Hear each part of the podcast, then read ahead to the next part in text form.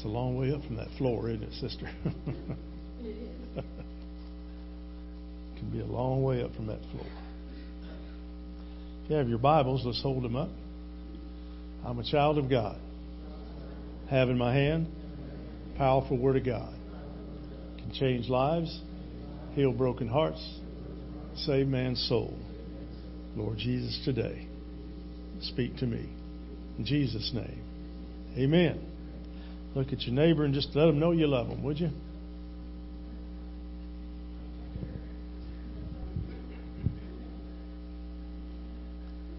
We're going to be in Psalm 22. Um, we're going to going to cover the whole psalm. It's going to take me. I've got to be on my toe. I got to be on on the on the run. So uh, buckle down, get your pen out. There'll be a few blanks to fill in. We're going to look at three different aspects of this song. David's cry of deliverance, the coming deliverer, and the culmination of praise. And it's really important that we see each of these three aspects in this psalm. So we'll start with David's cry for deliverance. It's a psalm that begins with David crying out to be delivered. And the most interesting part of that crying out is the very first verse of Psalm 22 is the same phrase that Jesus used on the cross as I studied this passage, I thought it was interesting. I'd never really considered what was it that David was going through that would cause him to say the same phrase. My God, my God, why have you forsaken me? Ever felt that way? I'm telling you, there's times when I've felt that way. God, why'd you leave me? I thought I was doing okay with you. And of course, we all know that He never really leaves us. Sometimes our blinders get up and we don't see Him, but He never leaves us. But can you just imagine the pain that David is feeling in his life for him to experience this? My God, my God, why have you forsaken me? Continue on with me through verses 1 and 2. Why are you so far away from saving me from the words of my groaning? Oh my God, I cry by day, but you do not answer, and by night, but I find no rest. Then in verses 3 through 5, he begins to find his answer. In verse 3, yet you are holy, enthroned on the praises of Israel. You see, God inhabits the praise of his people. You understand what I'm saying here? When you have difficulty in life, turn the difficulty to praise. Learn to praise the Lord in the midst of turmoil, in the midst of strife. Learn to praise the Lord. That's what's important. And if we'll do that, we'll find healing like we need. Look in verses 4 and 5. David looks back on the history of Israel. He says, In you our fathers trusted. They trusted and you delivered them. To you they cried and were rescued. In you they trusted and were not put to shame. This was Abraham, Isaac, Jacob, Joseph, Moses, uh, carrying out through the Exodus, the conquest of the promised land, the time of judges. All this, David is saying, they trusted you and you delivered them. What's that message for you and me? We can trust. And if we will trust, He will do what? He'll deliver. He'll deliver every time. Now, He may not deliver like you want, but He will deliver. He'll deliver what's best for us. Now let's look at verse 6, 6 through 8, because David again looks at his present distress. And he says, But I am a worm and not a man, scorned by mankind and despised by the people. Now you've got to have a pretty lowly opinion of yourself if you think you're a worm. Worms aren't the highest recommended species of people, amen? Or, or animals, I should say, not people. But he trusted in God, yet the people despised and they mocked him.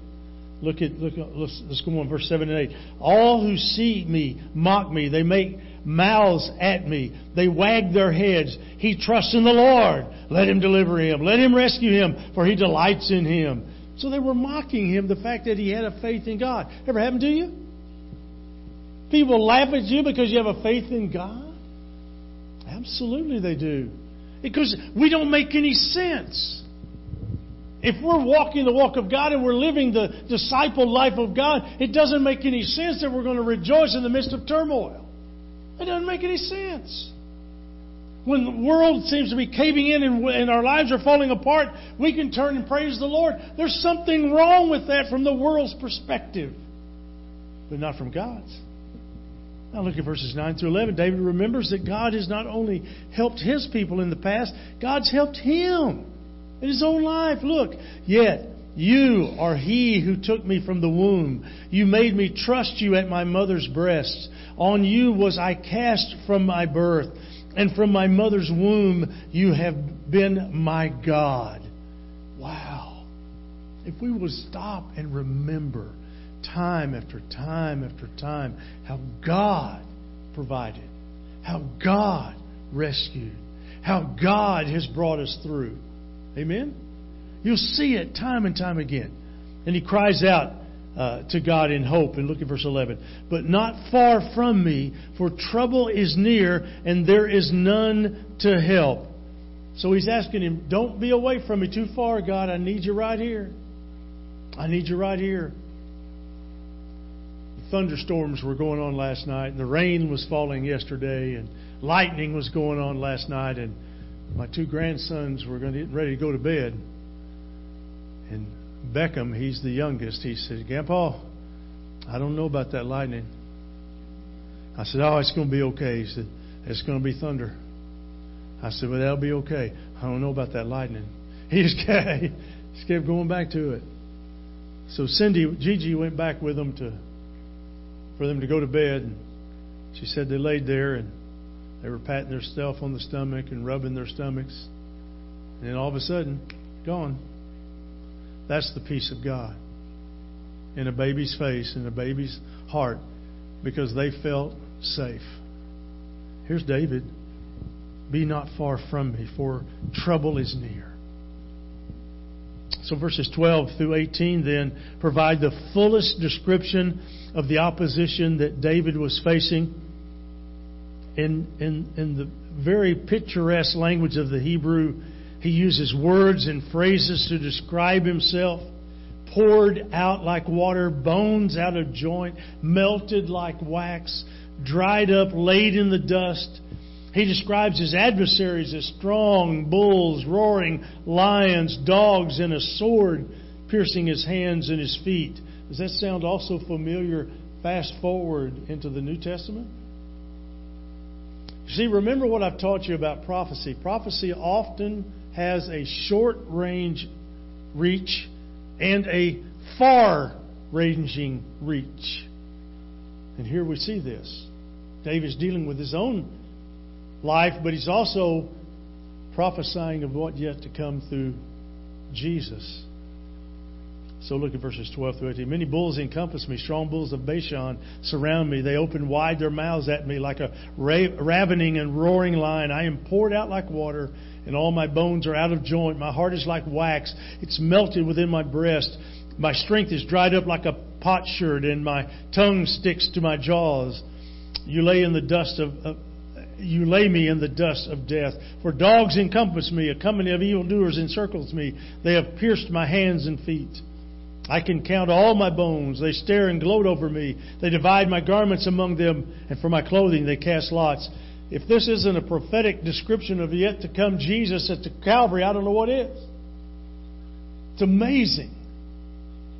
Hundreds, thousand years before Jesus did this, David is talking about it in terms of his own struggle. Then in verse 19, he repeats the prayer from verse 11 But you, O Lord, do not be far off. O you, my help, come quickly to my aid. You see, he looks to God for deliverance. It's not in your money, it's not in your position, and it's not in whatever you think it is. It's always going to be in God that you're going to have deliverance. It's always in God. You can try the other stuff, but it'll come up empty. I was watching on television the other day uh, the, uh, it's a show about people who win the lottery and the houses that they buy after they win the lottery. Any of you ever seen a, house, a show like that? I mean, they, they go from these little bitty houses they lived in to this big, huge mansion. I mean, they, they, I couldn't believe the size of the house that they bought. I looked at Cindy. I said, "Man, we'd never see each other."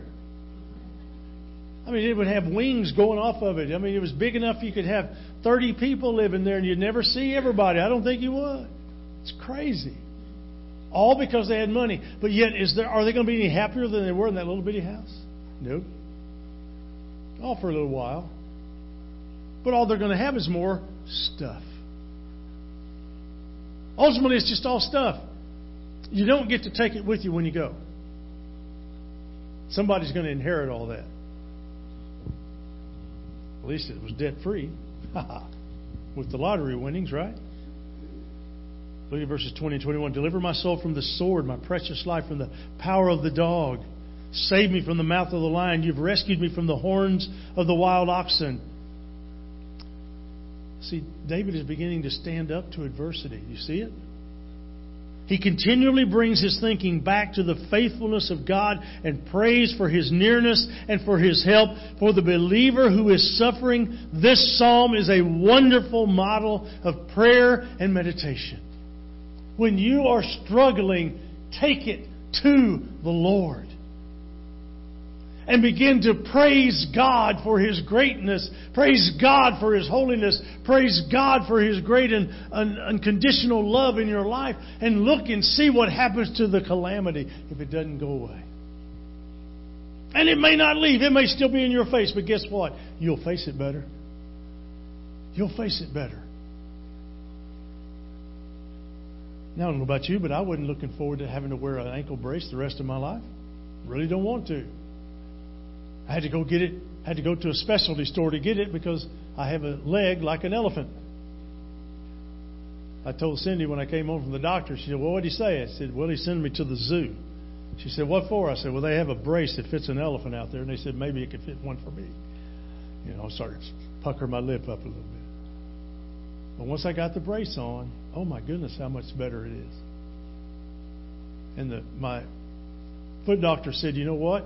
It's also going to help the swelling in your foot and your ankle. Well, she was right. I took it off the first night and I said, Whoa, look at that. Of course, it's all pushed up in my calf. Now it's twice as. No, I'm just so it's the little things. God's going to help you. God's going to help you. And there's oftentimes we ask the question, Where God, where are you? Why aren't you near? Why aren't you answering? And yet, as we focus on Him and focus on the goodness of God, then we'll find Him. We'll see Him. Psalm 22 is a prayer for God to come near. It's a plea that He would reach down and rescue. In both verse 11 and verse 19, David specifically asked God to come and be near him. Be not far from me, do not be far off. So, how does God answer David's prayer? The words David used as he voiced his prayer to God point us to God's answer as we hear these words echoed in the New Testament. Though the closing verses of Psalm 22 testify that God gave David an immediate answer that caused him to rejoice and sing praise in the gathered worship of Israel, his prayer was answered in its fullness in the coming of Jesus. Jesus is the one who came near. Jesus came down to rescue and bring us into his kingdom. That's the so what. So what about all this, preacher? What does it mean? Simply, Jesus came to rescue. He came to rescue and bring salvation. Now, let's talk about the coming deliverer. Psalm 22 points us to the Savior. Jesus came, dwelt with his people, and the Word became flesh and dwelt among us, John 1.14. And we have seen His glory, glory as if the only Son from the Father, full of grace and truth. David looked to God for hope. He was foretelling the heart and mission of the Redeemer. Jesus said in Luke 24 that everything written about me in the law of Moses and the prophets and the Psalms must be fulfilled. And this includes these words spoken by David in this psalm. There are many connections to Psalm 22 and Jesus and the cross, let's look at a few parallels. First, there was the dividing of his garments and casting lots in Psalm 22. It says, They divide my garments among them, and for my clothing they cast lots. Parallel that to Matthew 27. And when they had crucified him, they divided his garments among them by casting lots. He was dried up and thirsty. Psalm 22, my strength is dried up like a potsherd, and my tongue sticks to my jaws. John 19, after this, Jesus, knowing that all was now finished, said to fulfill the scripture, I thirst. He was despised and rejected. Psalm 22, I'm a worm, not a man, scorned by mankind, despised by the people. Isaiah 53, he was despised and rejected by men, a man of sorrows, acquainted with grief, and as one from whom men hide their faces, he was despised. We esteemed him not. He was mocked and ridiculed. Psalm 22, all who seek me mock me, and they make mouths at me. They wagged their heads. Matthew 27, and those who passed by ridiculed him, wagging their heads. We see these parallels in the very words that were hurled at both David and Jesus. Psalm 22:8, he trusts in the Lord. Let him deliver him. Let him rescue him, for he delights in him.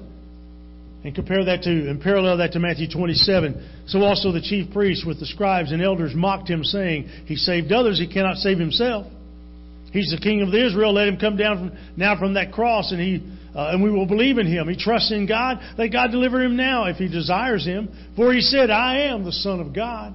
Mocking and ridiculing. And then you see in the opening cry of the psalm, Psalm 22, My God, my God, why have you forsaken me? Why are you so far from saving me from the words of my groaning?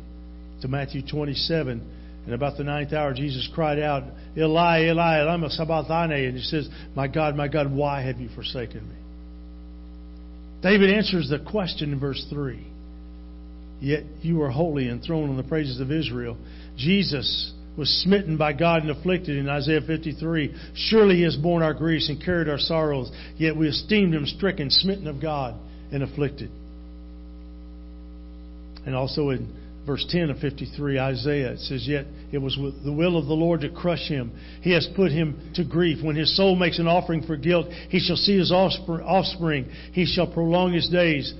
The will of the Lord shall prosper in his hand. And we also can see the parallel in the final uh, words of the psalm in Psalm 22. They shall come and proclaim his righteousness to a people yet unborn, that he has done it. And then in John 19, when Jesus had received the sour wine, he said, It is finished. And he bowed his head and gave up his spirit. You see, it is finished means that this life was done, but there was still victory yet to come. Victory was yet to come. And so then let's look then at the culmination of praise, the conclusion of this psalm. There's a word in this verse, toward the end of the psalm, the word enthroned. Enthroned. It's found in the Old Testament. It's translated as dwell, sit, and inhabit. And we see it in such verses as Deuteronomy 6 7. You shall teach them diligently to your children, shall talk uh, of them when you sit in your house, and when you walk by the way, and when you lie down, and when you rise. Also in 2 Samuel 7. Now, when the king lived in his house, and the Lord had given him rest from all his surrounding enemies, the king said to Nathan the prophet, See, now I dwell in a house of cedar, but the ark of God dwells in a tent. 1 Kings 1 Solomon sits on the royal throne. Second Chronicles, listen to the places of your servant, your people Israel, when they pray toward this place and listen from heaven, your dwelling place, and when you hear, forgive. Psalm 2 4, He who sits in the heavens laughs, the Lord holds them in uh, derision. Psalm 9, but the Lord sits enthroned forever. He has established his throne for justice. Psalm 110, the Lord says to the Lord, to my Lord, sit at my right hand until I make your enemies your footstool. Psalm 113, who is like the Lord our God, who is seated on high? See, God has ordained praise as his throne, his dwelling place. He lives when we praise him. In the Old Testament, he, designed, he designated the place of praise is Zion, the gathered people of God. And we hear the call of praise throughout the psalm. Psalm 9, sing praises to the Lord. Psalm 65, praise is due you, O God. Psalm 102, that they may declare in Zion the name of the Lord. Psalm 135 Blessed be the Lord from Zion who dwells in Jerusalem. Praise the Lord. And then in Isaiah 62, and give him no rest until he establishes Jerusalem and makes it a praise in the earth. So, how did God accomplish that? He made his people a praise by sending his son to save us. God redeemed Zion by sending Jesus, Psalm 2. As for me, I have set my king on Zion, my holy hill. It was, it was to Zion that Jesus came to suffer and to die for his people. In the Old Testament, the place of God's praise was represented by a, a physical city, Jerusalem, and a physical temple. But now, but now it's in our hearts. It's in our lives. 2 Corinthians 6. For we are the temple of the living God, as God said, I will make my dwelling among them and walk among them, and I will be their God. They will be my people. Ephesians 2. In whom the whole structure, being joined together, growing into a holy temple in the Lord. We're the ones that God has rescued to be a people of praise. Hebrews 13. Through him then let us continually offer up a sacrifice of praise to God. That is the fruit of lips that acknowledge his name. 1 Peter 2, but you are a chosen race, a royal priesthood, a holy nation, a people for his own possession, that you may proclaim the excellencies of him who called you out of darkness into his marvelous light. And God is magnifying his praise by multiplying his people because God is extending his praise as his gospel goes out, conquering hearts and lives. Revelation 5, and they sang a new song, saying, Worthy are you to take the scroll and open its seals, for you were slain, and by your blood you ransomed people for God from every tribe and language and people and nation. You have made them a kingdom and priests to our God, and they shall reign on the earth. And then verse 22. Psalm 22. I will tell of your name to my brothers in the midst of the congregation. I will praise you. You see, praise begins with a personal testimony of deliverance. Praise extends to the community of faith. In verse 23, you who fear the Lord, praise him, all you offspring of Jacob, glorify him, and stand in awe of him, all you offspring of Israel. Verse 24, for he has not despised or abhorred the affliction of the afflicted, and he has not hidden his face from him, but has heard when he cried to him. In Hebrews 5 7, in the days of his flesh, Jesus offered up prayers and supplications with loud cries and tears to him who was able to save him from death, and he, he was heard because of his reverence. And so what? So, what does all this mean, preacher? It's simply that Jesus came down to rescue us and to bring us into his kingdom that we might be a people of praise when you're up against a struggle that shatters all your dreams, you've got to turn and praise the Lord. Praise the Lord. You know that song. The Imperials made it popular. There's times when we can't see tomorrow. We can't see the next step, but we can praise the Lord because He has paid the price for us. I want you to see a video. And then we'll be closing. Let's watch this video together.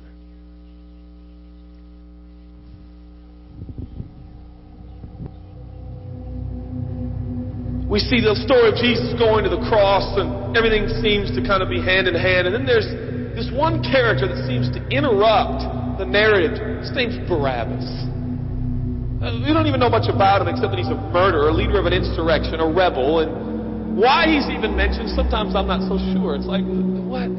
Let's, this is about Jesus going to the cross. So in this moment, Pilate thinks, I hold the destinies of these two men in my hand. I know the Jews have a tradition that on a holy day, I will release one of the prisoners on death row. Pilate stands on this audacious stage who now presents Jesus, Son of the living God, versus Barabbas, the thug and rebel. He says, All right, who do you want? This is blasphemy. This is this has gone too far. There's no comparison. This is a rightful prisoner, a man who should be on death row. He's a rebel against Rome.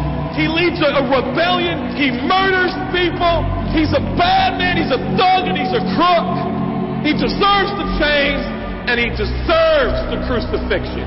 Jesus, What has He done but heal, restore, deliver, set free, open blind eyes, open deaf ears, heal the lame and the leper? What, what has Jesus done? Who do you want? We, we want Barabbas. Yeah. Give us Barabbas.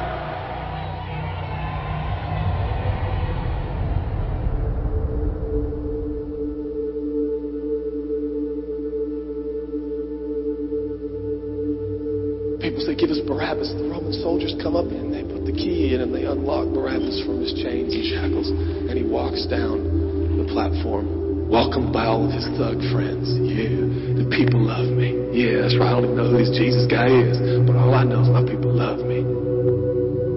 There seems to be no conscience in Barabbas. There's no record of him turning to Jesus and saying, I owe you everything now, for you have set me free. No. I don't see any of that in Barabbas. And God knew that. Jesus stood there, silent, for he knew the will of the Father. He said, It's fine, Father. Let him have Barabbas. For Jesus knew that the Father would have to treat Jesus like Barabbas so he could treat Barabbas like Jesus. Barabbas thought it was the people that set him free. No, no, no, no. It was the love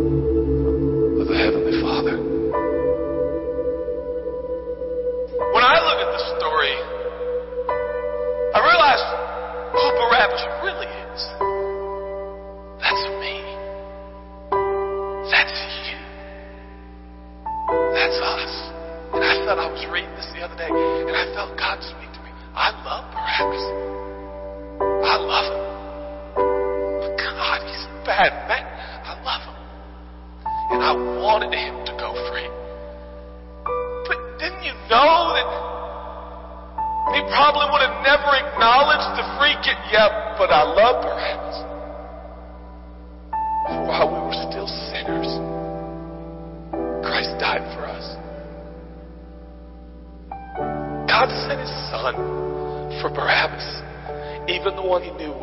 Walk away from Jesus and his free gift and never come back. He loves him. And the nerve, the gall, and the audacity of believers to think, I got saved by grace, but now that I'm in this deep, dark place of bondage, I better work hard to get myself out. What? That's the opposite of the gospel. Are you bound? Are you held under the temptation, this sin? Feel like it's controlling you? What are you going to do? I'm going to shake myself free. Stop it! No, you won't. You're no match for the powers of hell and the urges of sin. You will not overcome it, and you will never overcome it. You'll just be another statistic. There's no answer within yourself. Your own marriage, your own goodness, your own discipline, your own devotion will not save your marriage and will not save your kids. There's only one. And he's the one that took your place. He's the one that stood silently on the platform with Pilate and said, Yes, let him have Barabbas. Take me. How many times have I stood on that platform with Pilate and Jesus, and I'm the Barabbas, and they start to take my chains off, and I say, No, no, I deserve this. I deserve the guilt. I deserve the shame. I deserve the consequence. I deserve it. Jesus seems to look at me, say, No, son. Let me have it. Let me have your sin. Let me have your pain. No, God, I did it to myself. I deserve it. My marriage won't make it. This is what I deserve. I deserve divorce. I deserve poverty. I deserve sickness. I deserve it all. No!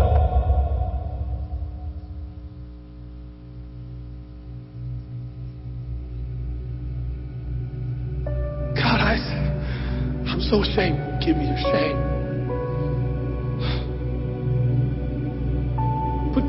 What if I do it again? I'll still be here. Oh, God, I don't want to hurt you. I love you. I, I don't want to do this anymore. Give me your sins, son.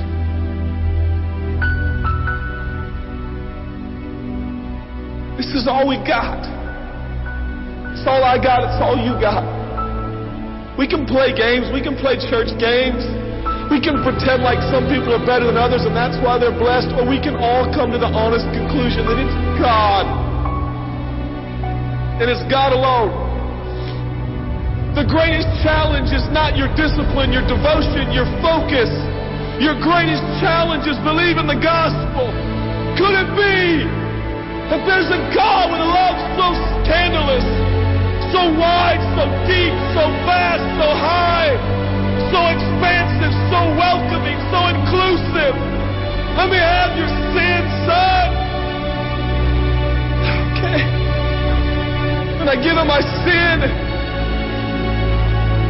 I stand in this empty space of forgiveness and acceptance while Jesus walks off to the cross that I deserve. I see him, I see him walking to the post to be whipped.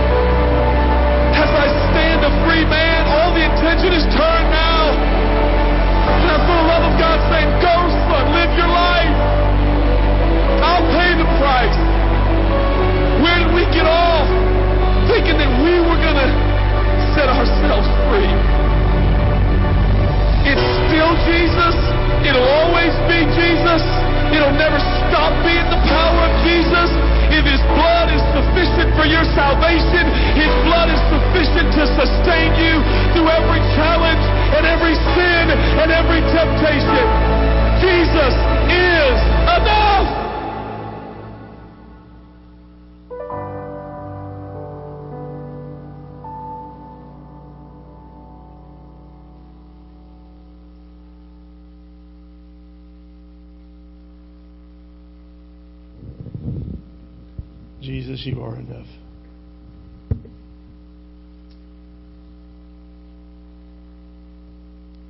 We are all Barabbas. Selfish. Think only of ourselves. At least first. We are in need, desperate need of being rescued. When David speaks of God as inhabiting the praise of his people, he is saying that God, you're with us. You're near at hand. We don't worship a God who's far off and unreachable.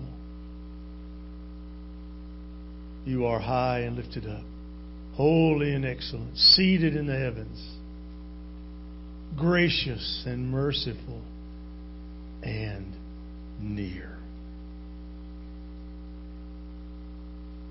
If there is just one today, God, that would have the courage to say, I've drifted too far, would you give them the courage to stand and say that? Could there be one that says, My marriage is falling apart and I need you, Jesus? Is there one who would say, My children, my children are drifting away. I need them brought back to the Lord. Father, is there one who would say, Oh, I need you. Oh, I need you. And Father would fall on their knees and cry out to you. Thank you for loving us. Thank you for caring about us so deeply. God, would there just be one today? It's in your name we pray. Amen. Song of invitation. There's something about that name.